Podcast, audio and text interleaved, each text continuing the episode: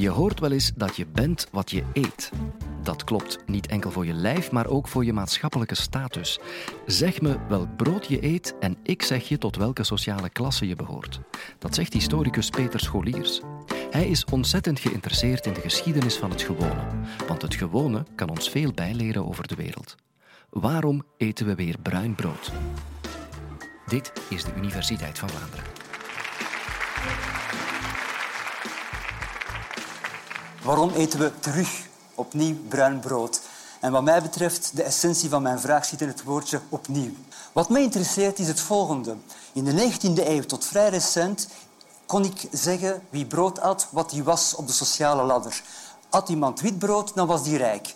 At iemand bruin brood, roggebrood, was hij arm. En wat mij passioneert is dat het net vandaag andersom is.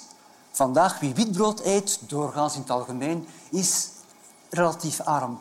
Wie daarentegen vandaag bruin brood eet, volkoren brood eet, is rijker. Ik stel me de vraag, hoe komt dat? Wat is er gebeurd in de loop van die voorbije uh, tweehonderd jaar, waarom dat, dat veranderd is? Ik ben historicus. Uh, ik heb me bezig gehouden heel lang met de geschiedenis van de banaliteit van het dagelijks leven. Hoe, hoe kleden mensen zich? Uh, hoe wonen ze? Uh, hoe verplaatsen ze zich? En vooral, hoe eten ze zich? En wat mij interesseert, en ik denk dat ik niet de enige ben, iedereen eet. Iedereen is per definitie geïnteresseerd in voeding. Bent u het met mij eens? Ja. Dank u. Mijn verhaal van het brood begint bij het belang van brood. Brood is qua prijs, levert een aantal calorieën, een aantal eiwitten, zelfs vitamines, aan een zeer voordelige verhouding. Heel voordelig. Dat is één. Maar brood heeft ook een buitengewone symbolische waarde. Ook vandaag nog. En ik moet maar verwijzen naar brood en wijn in het christendom. En iedereen weet, het brood breken symbolische uh, daden uh, in vele godsdiensten, niet alleen in het christendom. En als u weet dat vandaag gemiddeld hè, de mensen, de gezinnen in België, minder dan één procent besteden van hun totale uitgaven aan brood. En als u dan weet dat dat in achttien vijftig tot achttien zeventig dertig procent was van de totale bestedingen, dan ziet u wat er gebeurt. Ik denk niet dat er vandaag een product is dat een vergelijkbare rol kan spelen. Energie misschien, elektriciteit, mogelijk, maar niet zoals brood in de negentiende eeuw tot vrij recent. Mijn antwoord op de vraag waarom eten we terug bruin brood ga ik uh, proberen te geven via drie grafieken. En de eerste grafiek is de grafiek van de broodprijs. Dat is een broodprijs uitgedrukt in goudfrank. Omdat ik die perfect wil vergelijkbaar maken tussen achttien vijftien, de eerste prijs waar ik over beschik, en twintig negentien, vandaag de broodprijs. En ik wil geen rekening houden met inflatie, met devaluaties, met speculaties van de munt. Ik wil een perfect vergelijkbare prijs hebben tussen achttien zestien en, en, en vandaag. Het is duidelijk dat die grafiek in twee delen uiteenvalt. Namelijk een evolutie tot ongeveer achttien zeventig of achttien vijfenzeventig met hoge broodprijzen en hoge schommelingen. En dan een evolutie met, laten we zeggen vanaf achttien tachtig tot en met vandaag, met lagere broodprijzen en veel minder schommelingen. Ik ga eerst een woord zeggen over die periode tot achttien vijfenzeventig om goed duidelijk te maken wat de tijdgenoot toen meemaakte. Je ziet die enorme schommelingen, achttien vijftien, achttien zestien. Napoleontische oorlogen zijn net voorbij. Er, is er, er zijn drie jaren na elkaar is er een misoogst. En dat betekent dat de prijs hoog is. Als die prijs hoog is van een zodanig levensnoodzakelijk goed, betekent dat dat alle geld van dat gezin naar dat levensnoodzakelijk goed brood moet gaan. Dat betekent dat er geen andere mogelijkheden zijn voor andere uitgaven. Besparingen. Niet alleen besparingen, maar ook ongerustheid, onzekerheid, kwaadheid. Tegenover wie? De bakker. Tegenover de molenaar, tegenover de landbouwer. Het klimaat is gistend. De overheid vreest dat. De overheid vreest dure prijzen. Rond achttienhonderdtachtig verandert dat. Wat is er dan gebeurd? Dan is de industriële revolutie, die we allemaal kennen van het middelbaar onderwijs, heeft zich doorgezet. En vertaalt zich in urbanisatie, verstedelijking. Vertaalt zich in mechanisering. Overal, ook in de bakkerssector en de molenaarsector, overal is er mechanisering. En dan verandert de wereld. Wat is er dan gebeurd? Drie verklaringen. Eén, er is massale invoer uit vooral de V S, uit de Verenigde Staten van Amerika, van goedkoop en goed tarwe. Massale invoer, dat betekent werkelijk gigantisch veel. De Europese havens worden overstroomd door dat graan.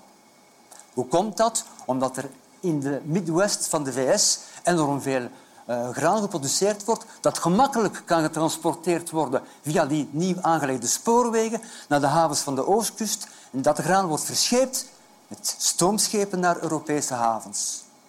Dat is één. Maar dat is niet alles. Het tweede is die mechanisering waar ik het daarnet over had. Een kleine artisanale bakker heeft niet de mogelijkheid om kne- automatische kneedmachines te, te installeren, laat staan om etenluchtovens te installeren.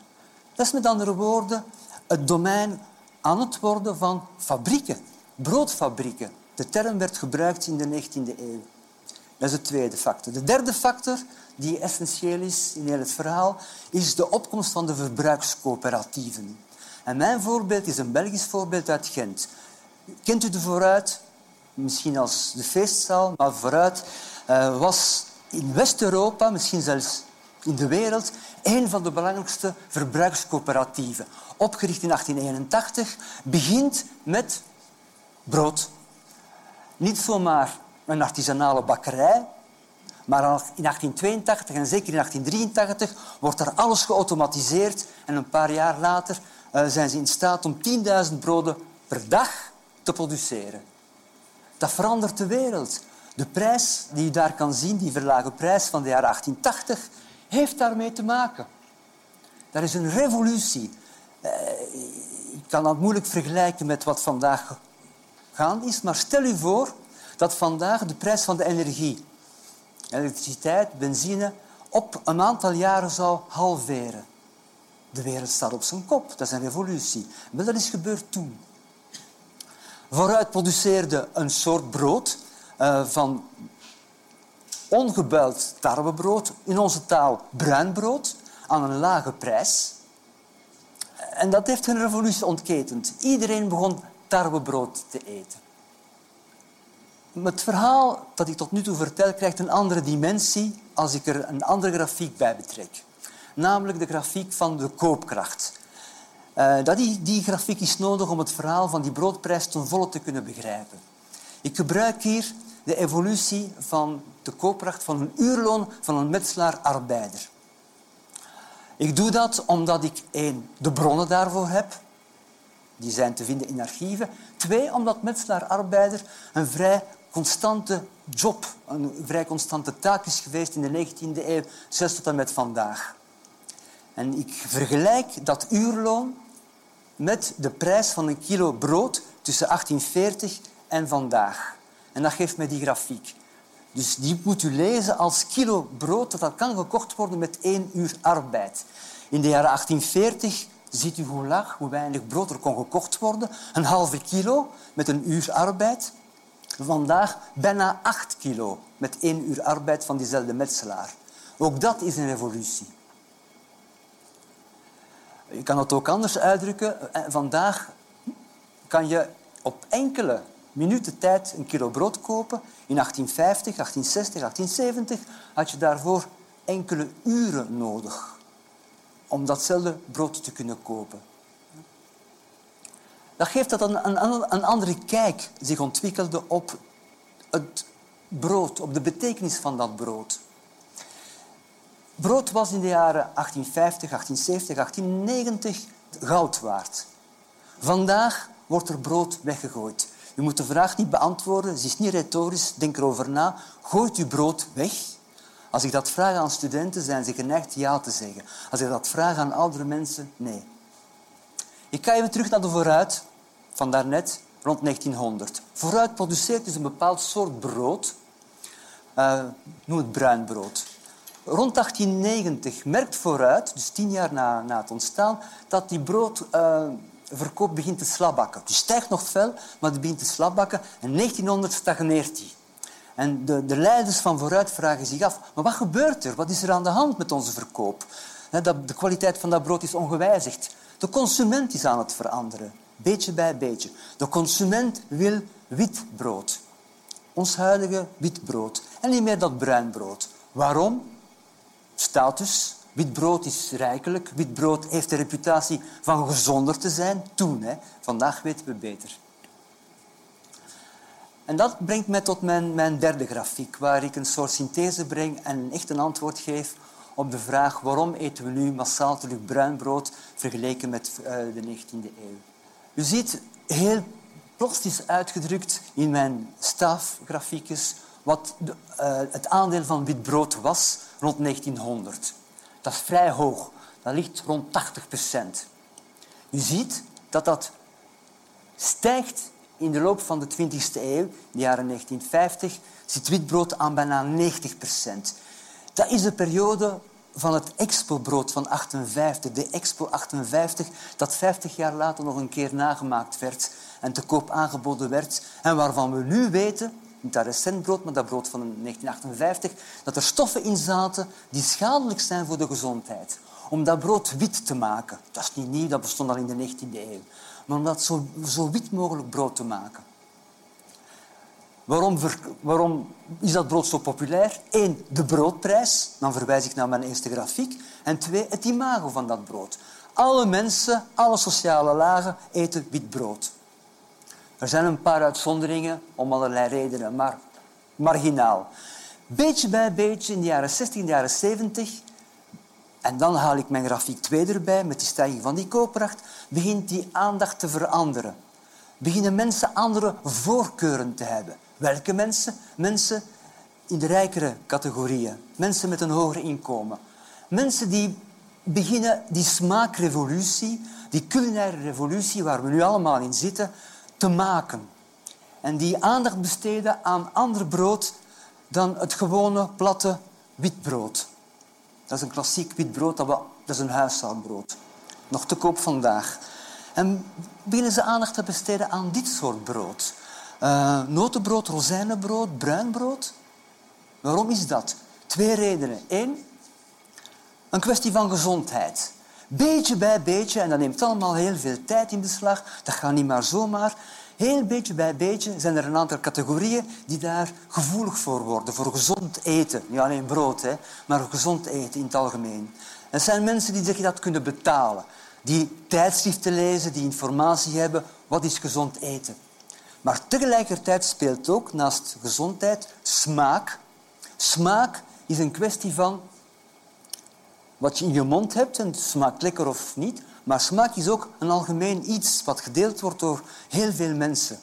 En de rijke categorie, consumenten, vindt voeding en brood als indicator, als meter, als mogelijkheid om zich van andere, lagere sociale klassen af te zetten die bij wit brood uh, blijven. Brood is vandaag, twintig negentien, duurder dan in negentienvijftig... Dat geeft niet. Onze koopkracht is hoger en we eten minder brood. Ik ga die grafiek niet, to- niet tonen, maar we eten minder brood. Niettemin zie je dat er nog altijd een duidelijk sociaal onderscheid is uh, wat broodsoorten betreft. Je kan in een supermarkt een brood gaan kopen van negentig cent voor achthonderd gram. En je kan in de winkel, of misschien zelfs in dezelfde supermarkt, brood kopen van drie euro vijftig. En in sommige gespecialiseerde winkels van vier, vijf, zelfgewichten euro. Met andere woorden, er is nog niets veranderd aan de indicator uh, van brood van sociale ongelijkheid. Dus ik ga tot mijn conclusie komen. Ik heb het gehad over een fundamentele, wat mij betreft, een fundamentele vraag. Waarom eten we terug bruin brood? Ik hoop dat ik geantwoord heb via het vermelden van twee revoluties. Eén, een prijsrevolutie, die op gang gebracht werd door producenten, door bakkers. En twee, en misschien belangrijker, voor de toekomst, een smaakrevolutie die op gang gebracht werd door consumenten, door u en door mij. En misschien is dat belangrijker dan uh, de eerste prijsrevolutie. Eigenlijk de twee horen bij elkaar. Niettemin, mijn allerlaatste conclusie is dat net zoals honderd jaar of tweehonderd jaar of vijfhonderd jaar geleden geeft brood de uitstekende mogelijkheid vandaag om een antwoord te geven op de vraag: zeg me welk brood je eet en ik weet waar je bent en wie je bent. Ik dank u wel.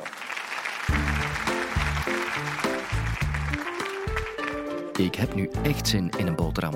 Meer weten over de impact van voeding? Beluister zeker onze podcast Waarom word je ongelukkig van chips en chocola? Van voedingsexpert Nathalie Michels. Of Kan je sterven van te veel suiker? Van Chantal Mathieu.